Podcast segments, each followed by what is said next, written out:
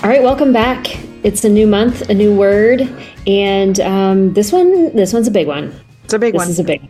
It's a big one. So uh, we're glad you're all tuning in to talk about this one, hear a little bit more about it, and um, think and apply it because I think it's going to challenge both of us, certainly, and um, everyone else as well. So let's jump right in. Um, my name is Leslie Bolser. I am the curriculum director for Core Essential Values. We provide curriculum and resources for K, uh, pre-K through 12 schools and school districts, as well as resources for communities and families to support that learning at home and in the community. And Dr. Beth, would you introduce yourself as well? Yeah, thanks. Um, my name is Dr. Beth Trammell. I'm a licensed psychologist and an associate professor of psychology at Indiana University East, where I'm also the director of the Master's Mental Health Counseling program. And I also just focus on helping um, adults communicate more effectively by making words matter for good. So I try to focus on behavioral and communication strategies to increase connection, um, mostly between parent or teacher and kids, but also just human to human. You know, the things we say, the words we use, it, it just all matters. So yeah, absolutely. And beyond all of that, we are both parents. Yeah. You have four children. I have two children. So not only do we talk about this in the community and with schools we work with and other folks, we practice these things in our very own homes as well. and we we screw it up. That's right. Sometimes we're amazing at it. And all sometimes the time we're terrible at it. Yeah. So um, I think this one today is going to be one that um, nobody really quite has a handle on. This is mm. something I think we work for our whole lives. Yeah. Um, maybe it comes a little better with age. Maybe it doesn't. I don't know. We'll find out, right? So the word that we're talking about is forgiveness. And it, we frame it a little bit differently this month with uh, through the, the core essential values curriculum. We, we don't really have a definition. We have more of an application, is what we call it, because it's not what Webster's would say if you looked up forgiveness, right? Yeah. Um, but the way we're applying it this month is deciding that someone who has wronged you doesn't have to pay. So it's really about revenge and holding grudges and um, that feeling we get inside when we store up our anger, um, whether we act on it or not, uh, what it does to the rest of us and the rest of our behaviors when we store up that anger. I'm telling you, this is one of the most misunderstood concepts, even for adults. And, you know, in my years of doing clinical work in the therapy room, we I would talk about forgiveness so often because there's so many myths around forgiveness. They're like, you know, I I can't forgive someone because then they'll they'll get away with it. Or I can't forgive somebody because then they'll think I'm okay with it. I can't forgive them because they haven't said they're sorry. So I actually love this application because it really speaks to the heart of what true forgiveness is. You know, the way I define forgiveness is to release the negative feelings associated with a person or an event. And so I say forgiveness is inside us. I don't have to wait for someone to say they're sorry. I don't have to, to wait for them to even look like they're sorry. Because guess what? Most of the time, they're not. They're not. You know, some now some some people in some relationships when they wrong us, they may be sorry and they may say sorry and it may feel like a genuine apology. But Leslie, I'm telling you, most of the time, even if somebody says they're sorry, I'm still like, well, obviously you're not. I don't believe you, or, you know, some shenanigan. So I love that this is about us on the inside realizing forgiveness is in me. It's a choice yeah. I make through kind of weaving through this journey of letting go of my negative emotion. Yeah, so I want to talk to you about this for, from a couple of different angles. Yeah. I'm going to talk about parenting and kids here in a minute and what to do with kids and um, all of that stuff. But I really, for a minute, let's just focus on the adult, on the parent who's listening right now. Yep. Talk to me about not how to parent to get your kids to be better at forgiveness, but talk to me about uh, self forgiveness. Yeah. As a parent, I feel like we carry, I'll speak for myself, I won't speak for anyone else. I carry in me I don't know, regret or worry or however you want to frame it that I can't forgive myself for as a parent or as a person in a relationship or as a, a coworker or whatever. And I walk around carrying that. And carrying that, like you said, not being able to release it really does affect so many other behaviors that we talk about on this podcast and we talk about with kids. So, talk to me about as a parent, releasing yourself from some of that guilt or pain or anger or whatever it may be. I mean, and this is tricky. Yeah, you know, and it is an active ongoing choice. You know, I think you said it earlier that it, you know, maybe it gets better with age, maybe it doesn't, but I think as we grow and continue to realize the things I'm holding, it gives us more opportunities to be intentional about not harboring it. And so, one of the quickest ways to hate yourself, feel bad about yourself, particularly um, as a parent, is comparing yourself to other parents. Mm, so I'll yeah. give you an example, right? So I have four kids. My oldest is 15. And back, I don't know, probably a decade ago, I bought those, you know, those like little picture frames where there are like 12 little squares and you're supposed to put yeah. your like kids. Your school picture. Yeah. Yes. Yeah. Yes. Okay. So I bought those things like a trillion years ago. Well, not probably 10. And I had this whole vision that I was going to be so organized and buy the pictures each year and put them on the wall. And I was going to be that mom who like had that done. And yeah. year after year, I didn't, and year after year. And even now, I think about it like, gosh, like I had the stuff. Why didn't I just do that? You know? And this is a really kind of small example. And I'm using it as a small example because while it doesn't seem like that big of a deal, it is in me to be like, man, I'm a terrible mother. I did not put their pictures in that little frame. Now, what am I going to do when we have her open house? We won't have all of her pictures, you know? So, the active choice for me to forgive myself for that error. Now, listener, hear me. I know I'm not like the worst mom in the world because I didn't do this, but we have these narratives in our mind that, well, a good mother would have done it. A good mother would have done this. A good father would have been there for this event or whatever. When you have those narratives in your mind, it tends to come with shame, guilt, regret, some of those words. And it's an active choice to say, when I have this initial narrative of I'm a terrible mom, I can then combat that narrative with another thought that says, you know what? Actually, I'm a really good mom in a lot of other ways. And I will definitely have other things on her open house day for graduation that will be meaningful and will matter to her. It's really okay. I can choose to let go of this shame in this moment. Now, the important part here is that that thought and that feeling may come up again. So just because right now I'm saying I forgive myself in this moment, it doesn't mean that it may not come up again. And I have to do that same exercise again. I have to then choose to forgive again, choose to have another thought again. And that's the journey of what forgiveness is. Yeah, that's amazing. It's so funny that you chose that particular example. We did not talk about this ahead of time. And I have a friend who has those frames and who has diligently put her children's pictures in that from preschool all the way through. And they're both in college now. Um, and Here's the thing, Beth, it never even occurred to me to buy one of those. So you buying them is like a, a, leap ahead of me. And every time we go to their house and I see those pictures, I go, oh, huh. maybe I should have done that. but it's the exact same thing, right? Then I question, like, how hard was that to cut out those little pictures and put them in? She didn't spend hours and hours on that. It just was important to her and she did it. And you're right. We compare ourselves in those little ways.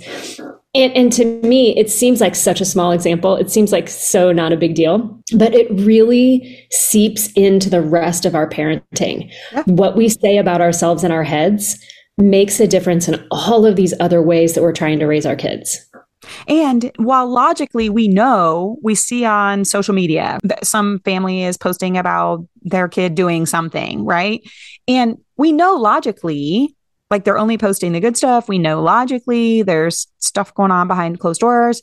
But emotionally, when we see that with our eyes, it automatically triggers, right? I mean, this is the thing that I don't think most people realize is that your comparison isn't a choice your comparison is automatic. So you see with your eyes, and that's why we do these social media fasts. That's why often I prescribe folks to like take a break because you're not sitting there like looking at the picture and reading somebody's post and saying, I am going to compare myself to her. It's it's so quick and so automatic. So I think it's realizing what are the triggers? What are the moments that I am doing this or that or this, right? I'm scrolling mm-hmm. social media, I'm looking back at old photos, whatever it is for you that's going to trigger that automatic emotion is the behavior you have to choose something else to do. Yeah, that's amazing. That's amazing. Okay. So, a lot of work to be done for parents on self forgiveness. I, I, mean, I think no matter who you are, right. it, it, I don't think anybody's immune to this sort right. of changing the narrative that the the tape that plays in your head right yep. whatever it's about so it may be, it may not be parenting for some people it may be something else but yeah. i just love i love your suggestion for how to combat those thoughts because I, it, it does make a difference in everything we do so, parents aside, now let's talk a little bit about kids. And we're talking about all ages here, kids of all ages. You know, I think there are two aspects of this just, just understanding what forgiveness is, because man, what a tough concept for a young person to understand. And then the second part of it is this idea of not seeking revenge. So, how do you talk to parents about forgiveness with children? And then also this idea of not seeking revenge? Yeah. So if you're listening and you have a kiddo who is in, I don't know, maybe kindergarten to third grade, um, this topic is going to be really hard and it's going to come up over and over and over because forgiveness, particularly revenge, is often related to fairness. And fairness matters a lot for our six to nine year olds. It, it matters to our teenagers too, but we're sort of at the peak of that like fair police sort of um, narrative. So when you're listening here, just know that our kids and even our teenagers are going to need a lot of practice at this. So think through helping them understand when somebody does something to us that we don't like. We can communicate with that person that we didn't like it. We can take a moment to think about whether we need to communicate at the end of the day, sometimes our kids just need us to listen, right? So they come home and somebody did something at school they didn't like. And then they may even say something like, well, he should get beat up because he did this or that. Your job as a parent is to say, yeah, that sounds really frustrating, isn't it? Bring it back to the emotion that they're experiencing. And then later, like when they're not emotional, we can talk through forgiveness. In the moment when they're coming home and they're angry and they're sad and they're embarrassed and they're saying all these things about something that happened, that may not be the moment to be like, well, now other people don't have to pay. like, yes, they do. They hurt me. You know, that's not our teaching moment. Our teaching moment is not when they're emotional. Our teaching moment is later maybe before they go to bed and we're thinking about how the day went and we're thinking about how you know they were really hurt by this friend so i think a good part of this is remembering timing so realizing your kid's not going to be able to hear it when they're emotional yeah, that's great. One last question. I want to talk a little bit about older kids and forgiveness. Yeah. And um, I want to talk about specifically in relationships with uh, late elementary, middle school, and teenagers, and the careful line between forgiveness and letting go, but not allowing yourself to stay in a friendship or relationship or whatever it is where um, you're being violated in some way, where it's unhealthy for that young person. So, as a parent, although we do want them to be releasing things, we want them to forgive, how do we also keep them safe and protecting their own boundaries? Yeah. I mean, first, realizing that forgiveness is, includes a boundary. So, forgiveness doesn't mean I say, it's okay, just treat me however you want. One thing that I think happens for um, especially our teenagers who are people pleasers, are teenagers who may be perfectionistic, who may be conflict averse, their tendency may be to forgive too quickly or to say, okay, so somebody says something about you on social media and your teenager talks to their friend about it and says, hey, you know, it wasn't okay with me that you posted that picture of me and you didn't tell me you were going to do that. Right. And the friend says, Oh, I'm sorry. Like you're just being too sensitive their apology in that moment, especially, does not mean it's okay. Right. And, and your teenager shouldn't say, Oh, okay, it's all right. Just don't let it happen again. You get to have that boundary, even with forgiveness. So if I'm releasing the negative emotions associated with somebody posting something about me that I didn't want them to post, it just means I'm not going to keep being angry. But it doesn't mean I'm going to keep taking pictures with them. It means I'm going to say to that person, hey, well, I'm not going to be taking pictures with you because you're posting things and you're twisting things that I don't like. Right. Mm-hmm. So I think it's helping kids realize that forgiveness at the heart of it also includes healthy boundaries, even communicating really explicitly, hey, this part of what happened is not okay with me. And here's what I am going to do as a result of what you did in our relationship. Yeah, I mean, you already said it. I just wasn't a very good listener because you said that forgiveness is about releasing, it's about internally releasing that emotion, right? So you're exactly right. If that's what forgiveness is, it's about me releasing that emotion. It has actually nothing to do with that person's actions. So I can set whatever boundary I need to. I can have my teenager set whatever boundary they need to. And the release of the negative emotion is a totally separate act from how I then interact with that person moving forward. Yeah. And it really is at the heart of helping our kids understand emotion regulation. So keep in mind when your kids are emotional, that's not our job. That's not our time for teaching. When your kids are emotional, your job is to draw out the emotion by saying things like, wow, that sounds hard. Was there anything else? Tell me more, right? Your job is to draw it out, even though commonly our initial tendency is to be like, shut that junk down. Like, I do not like our, our initial discomfort is usually, well, just think about it this way or think about it this way. So mm-hmm. anyway, your your job when they're emotional is to draw it out. Use tell me more, I want to hear more, that sounds really hard sort of statements. Then later, when they aren't emotional, we can say, okay, so what do you feel like you need to do with your friend as a result of what happened? And walk them through like how we can't continue to operate in relationships where people continue to harm us, but people are going to continue to harm them if they don't do something different.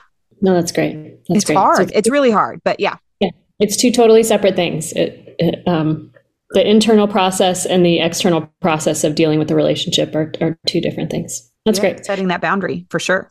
Yeah. Okay. So this is kind of a this is kind of a big one. This is kind of a, a, big topic. Lots to think about as an adult. Lots to think about with our younger and our older kids. Um, anything you want to remind us before we wrap up and move on to next month's word? I think if you're a mom or a dad, um, a parent of a little, so our preschoolers, they need to hear, I forgive you a lot. Ah, yes. So they're going to mess up all the time. They're going to do things all the time. And it's, it's absolutely fair for, and, and again, not just your littles, but I'm talking to the littles here. Say, I forgive you. It's okay. I forgive you. And then when your older kids, um, your elementary kids, hearing the words, I forgive you, and then showing them that you actually are letting go of the negative feeling. So they should feel differently after you say, I forgive you. It should mm-hmm. feel like a different um, mood, a different tone when you're actually truly forgiving. So much to think about. I love it. I know, okay, so folks, so much, y'all. So much. if folks want to know more, how can they reach out to you? Yeah, so my website is makewordsmatterforgood.com. And I have two other podcasts also. Uh, Things You Learn in Therapy is a podcast where I interview other therapists and psychologists from around the world and ask them their favorite tip that they share in therapy. And then my other podcast is called Kids These Days Need Us to Make Words Matter for Good, where I talk about all things kid and adolescent mental health. Excellent. And I know you're on a little bit of a social media fast right now. I am. I'm sort of taking the next few weeks. And ironically, I've had like three instances where I have thought, gosh, I need to ask my social media people for just like, hey, does anybody have these kind of shoes to borrow for a dance yeah. for my daughter? And then I'm like, no, I said I was done. Okay. Anyway, I'm off. I'm off. Okay. So, so right now, the best way to do that is through, if people want to contact you, the best way is through your website and your other podcasts for right now. Yep. Um, I'm at Core Essential Values. Um, our website is coreessentials.org. You can find out more about our programs, or you can find us on social media at CE Values. Dr. Beth, this was really, really a fantastic conversation. And I'm excited about next month as well. I think the next one is a really tough one to talk about with older kids. Um, so I'm excited to dig in and and see what we can come up with. So tune in uh, in April to hear some more. Sounds great. Can't wait.